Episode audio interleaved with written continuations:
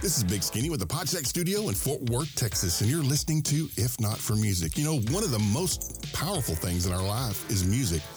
It's one of those things that can take you back in time, make you think of certain places, certain times in your life, certain people. It is so powerful, and it's in just about every facet of our lives.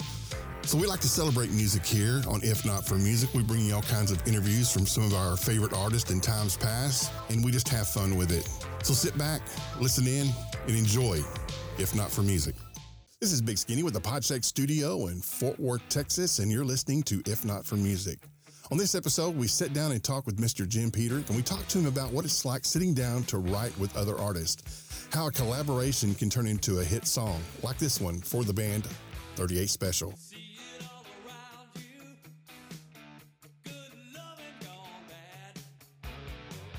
Hold On Loosely, released in February of 1981, went on to number 27 in the Billboard Hot 100 charts. Also, in that same year, it hit the number three position in mainstream rock. We're going to sit down and talk to him and see what it's like writing a hit song with another band on this episode of If Not for Music. Well, Survivor, you know, was taking off, and um, you know, we're, we're doing pretty well. We hadn't had the big hit yet, but I had a mentor that signed us to our record deal. His name is John Kalodner. And he was a big fan of, of mine as a songwriter. He loved vehicle. He go he went way back with with me and what I what I did. So he was totally aware of what I could do. And he started pairing me up with different artists. And he was good friends with Mark Spector, 38 Specials manager. And their their first hit was called Rocket into the Night, which actually uh, was supposed to be on the first Survivor album but our producer Ron Nevison didn't feel it was right for the band. He thought it was just too too southern or something, and we were kind of devastated that he wouldn't let us put it on the album. But somehow John Kalodner got a hold of the, uh, the cassette of the demo and played it for Mark Spector's. Mark Spector flipped out, and 38 put it out and became their first hit. Well, after that, Kalodner says, "Man, you you guys got to get together for real and, and start writing songs together."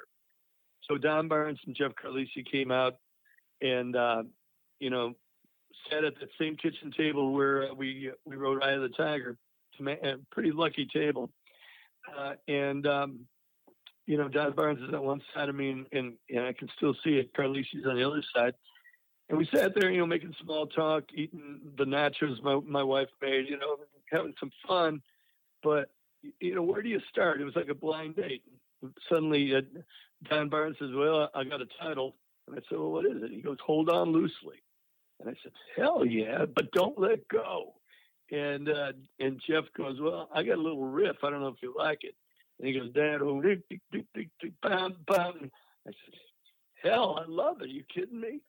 And the sparks started flying. And, you know, that's the signpost of a, of a great uh, chemistry is when things just start flying. And hour and a half, we had Hold On Loosely but don't let go. If you cling too tightly, you're going to lose control. Your baby needs something to believe in and a whole lot of space to breathe in. And believe me, I lived that that story. When you know when you're dating a girl and you're 18, man, you got to give them some space or they'll, they'll leave you. that's what happened. That's what happened to me. So that you know, I, I lived that that lyric, man. And here it is. This track was released in February of 1981 from 38 Special. Hold on loosely. This is Big Skinny with the Podcheck Studio. Until next time, we'll see you. You see